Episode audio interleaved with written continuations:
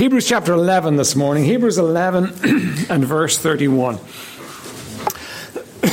We've been singing about salvation this morning, and we all know, everybody here that knows Jesus Christ as their Savior knows that salvation is the most important thing uh, in life. But I'm not sure we understand what it cost. I'm not sure we understand all that it means to us. I'm not sure that we understand just how wonderful what we have, what we're offered uh, in this salvation that we have is. I think it's very easy for us to uh, become ho hum about it and, and, and miss the reality, the blessing, the wonder of salvation. We'll look at Rahab the harlot this morning. and Rahab the harlot is a fascinating character. She is a little lady that, with very little light, with very little understanding, she comes to a place of faith and she trusts the living God and he transforms her life completely. First of all, he saves her in the fall of Jericho, her and her family. Uh, but more than that, uh, he brings her into a relationship with him, and she becomes part of the lineage of the Lord Jesus Christ. And that sounds wonderful to us. and it is wonderful. But do you know that when God saved you, he took you from being a child of the devil? That's hard to think, isn't it? a child of the devil, and he made you a child of God. You got adopted into his family. He changed you fundamentally, profoundly. And he made you a different kind of a person. And when we look at salvation, when we think of salvation, we don't understand that. It's the greatest change that can happen in a life. When God takes and God saves somebody and changes you. And if you're not saved this morning, I, I would plead with you would you let God work in your heart this morning? Would you just, just allow Him, even right now before we start? Say, Lord, you know what? if this is true and it's real and it's of you, I want it. And invite God in. Let God work in your heart as far as this is concerned. Because the Holy Spirit is the, uh, is the author of salvation. Uh, he's the one that brings it, at least. And he, he brings salvation to our hearts, and, and He's the one that makes it real to us. And if you'd invite Him in, He's here. He can do it. He can make it real for you. And you could walk away today knowing that your eternity with God is secure and knowing that you have a relationship with Him that will endure through your life and help you and bless you with everything you ever have to do. Listen, it's the best offer anybody, anywhere, was ever given. And if you haven't received it, receive it today, will you? Let's ask the Lord's blessing. Father, would you bless us now, Lord, as we look to you and look to your word. Help us, Lord. We thank you for Rahab. We thank you for the work that you did uh, in Rahab's life. We thank you, Lord, for. Uh, the, the, clear testimony of a salvation, Lord, that came with so little light. And oh, Lord, we do pray that you would just bless us and help us now as we look to Lord, if there be one in this room that's not saved, may today be the day. Lord, if there's one here that needs to, uh, Lord, recognize the reality of their salvation and live up to that reality, Lord, may today be the day. And Lord, may we all be encouraged and blessed, Lord, as we think of all that you've given us. In Jesus' precious name, amen. Okay, Hebrews 11.31. By faith, uh, the harlot Rahab perished not with them that believed not when she had received the spies with peace. Now, uh, this comes after the fall of Jericho, but the story begins before the fall of Jericho. In Joshua chapter 2, you don't need to turn there. Let me just tell you the story. Uh, in Joshua chapter 2, uh, Joshua sends out quietly, he sends out two spies because spies had brought great trouble uh, before. Remember, 40 years before that, uh, they sent out 12 spies. Two of, the, two of them came back with a good report, 12, 10 of them came back and said, No way we can take it. And the upshot of it all was that the people, people spent 40 years wandering around in the wilderness. So Joshua quietly sends two spies to spy out the land and to check it out, and they go to Jericho. And they end up somehow, we don't know how, uh, in the house of Rahab the harlot. It was probably an inn that she ran. Uh, and they, they end up in, in her house. By the way, uh, Rahab the harlot was, as her name implies, she was not, she was a harlot. She was not just an, in, an innkeeper. Uh, she comes from a terrible background. Uh, we know that by her name. Uh, but they, they end up in her house, and the king of Jericho finds out that they're there, and he sends soldiers uh, to go and get them. because he knows, you know what, these guys are here to spy out the land. They're here just to check us out. They're going to, uh, they're looking to take out, uh, take us over. And so he sends, but Rahab does something strange. She hides them. And she tells them they're gone. And she sends them out to chase them. And then she looks after the, the men. And we're going to read what it is that she asks about them in a moment, or at least I'll read it to you. So she protects them and, and she says, Now listen, I know you're going to get this. I know you're going to take over our, our town. I know you're going to take over this land. God has given it to you. But will you take care of me and my family? And so they say yes. And they tell her she's to hang a ribbon uh, outside her window when, when, the battle starts. And they do. They protect her, they take care of her, and she is saved, and her family are saved uh, because she chose to protect them. Now, we're going to see in a minute why she chose to protect them. Why she actually understood that it was a good reason, uh, it was good for her to protect them, but it's, it's, it's life changing for her and her family, the choice that she makes. Do you know that we're all called to make choices all the time? And so many of our choices, we really don't think about it this way, but so many of our choices are actually choices between what God wants and what I want. Choices between what God wants and what other people want. So many of our choices are choices like that. And this little lady is going to come down on the right side of it. She's going to make the right choice. Now, you know what? We need to make the right choices, and we need to do it regularly in our lives. Make the right choices. Choose uh, to trust Him. All right. Point number one is the basis of, Rahab's faith. In jo- Joshua 2, verse 8, let me just read it to you, right? Uh, and before they were laid down, this is the two spies are now hidden in her house. Uh, she sent away the soldiers, and, and before they were laid down, she came up to them on the roof, and she said unto the men, I know that the Lord hath given you the land, and that your terror is fallen upon us, and that all the inhabitants of the land faint because of you. she says, I know that your God has given you, it's her land, it's her people, it's her city, but I know God has given it to you. And your terror is fallen upon us. We're afraid of you.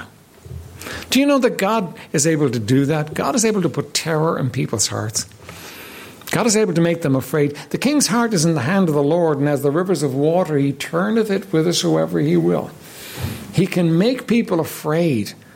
And he makes these people uh, in Jericho, they're afraid. Your terror has fallen upon us, uh, so that all of the la- inhabitants of the land faint because you were afraid.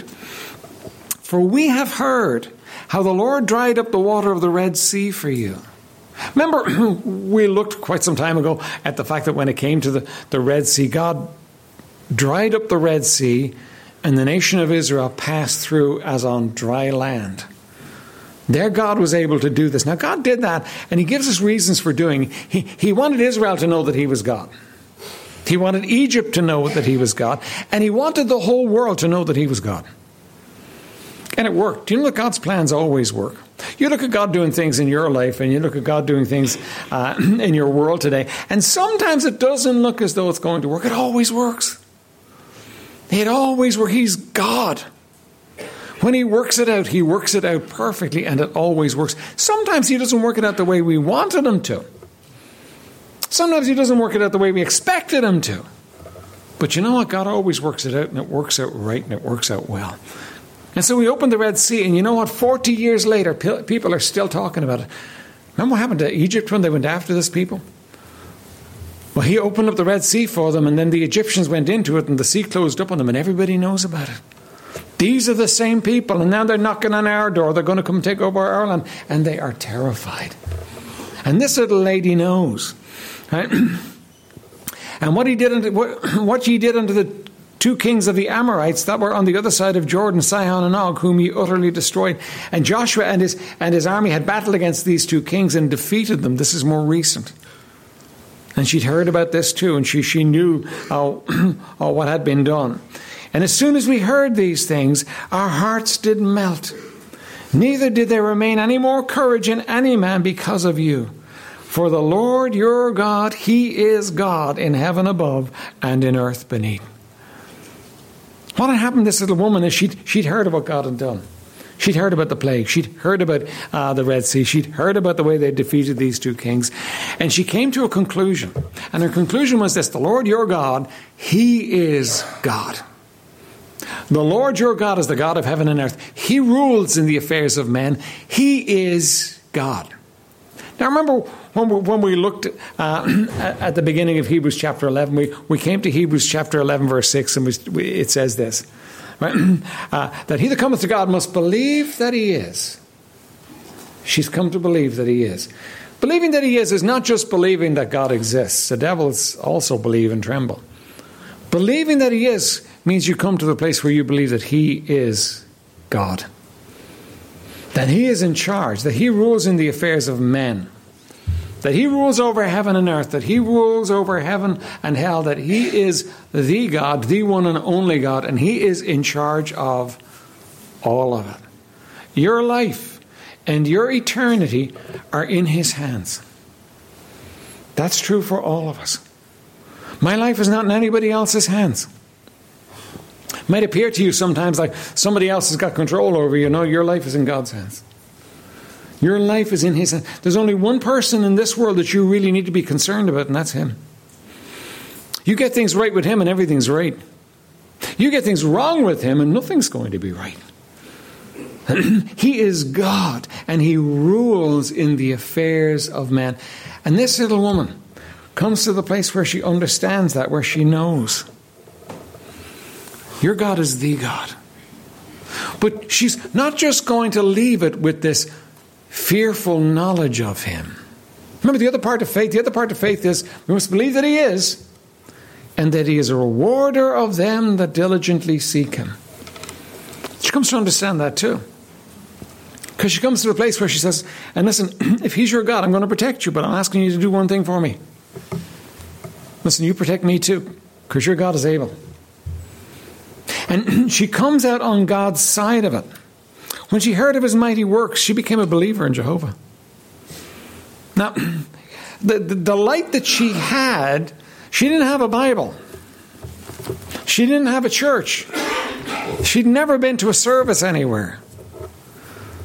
The light she, that she had was just what she'd heard about this God and the fact that He was able. And she came to the place where she trusted in Him. You know, as a group of people, we have so much more than that, don't we? As a group of people, we have so much knowledge of God. In fact, if I think of the land of Ireland, there's so much knowledge of God in this land. There's so much knowledge. When you talk about the cross, you know, the cross was not new to me when I got saved. I knew about the cross from the time I was tiny. You know, I knew about the Bible. I knew lots of the Bible stories from the time I was a child. I knew so much, but you know, it's not enough for us to know. There has to become a time when we actually do business with what we know, when we actually take it seriously and deal with it as truth. If there's a God in heaven, then he rules in the affairs of men. And if there's a God in heaven, then he says what happens for eternity. Does that make sense? That, that has to make sense to us. So let me ask you the question where does he say you're going to go when you die? Where does he say, what does he say? Because that's all that matters. I mean, you can have all your own. I, I know people, and, and they're going to have a chat with them when they get there, and they're going to they're going to basically uh, tell them what they expect and what they want, and so on. They they don't understand. Oh, he's God. He rules in the affairs of man. He's God. You, you don't get to contest with him. You, don't get to get your solicitor go up against him and demand plead your cause for you. You don't even get your barrister to go. He's God. He just decides where are you going to spend eternity. Here the Bible says there's only two places that we can spend eternity. One is heaven with Him forever as His children, and the second is hell. Nowhere else. No middle ground. No second chance. No there's heaven or there's hell. Where does he say you're going to spend eternity? you say, well, well, I'm a good person. Well, let me make a dreadful statement to you. Good people don't go to heaven. Good people don't go to heaven. A lot of good people in this world uh, who live good lives and uh, do well, but they're not going to heaven. In fact, the reality is that very often somebody's goodness becomes an obstacle to them going to heaven. What I mean by that is somebody who lives a, a, quote unquote upright life and does the right thing, they, they can come to the place in their lives where they think, well, you know what, I'm good enough for heaven. And the Bible says nobody's good enough for heaven. The Bible says that all have sinned and come short of the glory of God. The Bible says that everybody is deserving of a place in hell. The Bible says that, that God showed us his love and that while we were yet sinners, Christ died for us. And you know the problem a good person has? The problem a good person has is they have a hard time admitting they're a needy sinner. And being a good person can actually stand in your way of coming to the place where you get saved. Because good people don't go to heaven. Born again people go to heaven. Believers go to heaven. People who have trusted Jesus Christ as their Savior, they go to heaven. See, Jesus said this He said, I'm come to seek and to save that which was lost. Do you know He has no message for you if you don't think you need Him? He has no message for you if you think you're good enough. He has no message for you if you think you're a good person. He came to seek and to save that which was lost, and the truth is, we're all lost. At least we all start off lost. We're all in need. We're all in desperate need. And a little woman, thousands of years ago, with so little light, came to the place where she recognized He is God.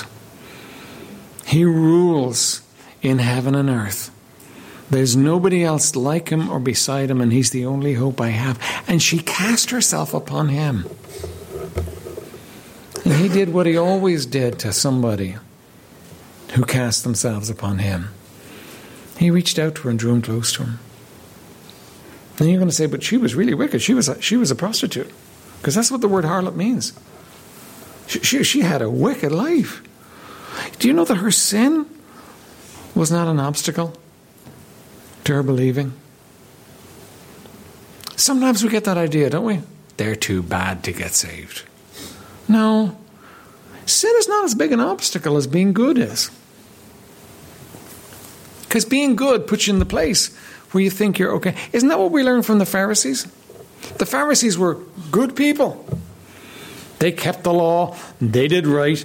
They, they, they, they went to the synagogue. They read the scriptures. They gave money. They, they did everything and they thought they were good. And Jesus said, You're a generation of vipers and hypocrites. And there's no hope for you. And why was he saying that to them? He was trying to undermine their righteousness and get them to the place where they recognized they were needy.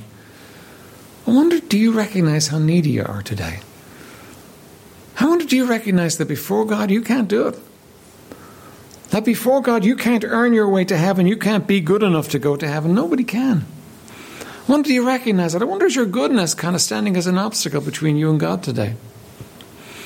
And you've never come to that place where you've trusted Christ as your Savior because you've never really felt the need. Because you're getting along just fine in life. Let me tell you, that's a deception from the enemy. You need Him. You need to be saved. You need to be born again. That there's no other way to heaven apart from that. And in order to be born again, you have to humble yourself and come to that place where you say, Lord, I need you. Lord, I need you. I need, I need your salvation. Lord, I am a sinner. I have gotten it wrong. And you cry out to Him. Listen, He never refuses if we recognize our need and cry out to him. Whosoever shall call upon the name of the Lord shall be saved. He will save you if you call out to him. So, the first thing we see with Rahab is the basis of her faith, and it was slim by comparison to what we have. But then there's a cost of her faith. She trusted Jesus Christ as her Savior, and it wasn't life as normal. It wasn't life. Uh, it wasn't carry on doing what you're doing. It, it meant to she had to come to a choice, a decision in her life that that chose God, Jehovah God, and she had to choose Jehovah God over her own people. You, know, you could read this story, and I've done it and, and thought she was a traitor. She betrayed her own people to save her own skin. You could look at it like that. You could, you, you could look at it from that angle. But, but that's not what she did. She chose the living God over her own people. She chose the living God at risk of her life over her own people. Do you know that we're all called to make that choice? We're all called to choose the living God over self and over other people.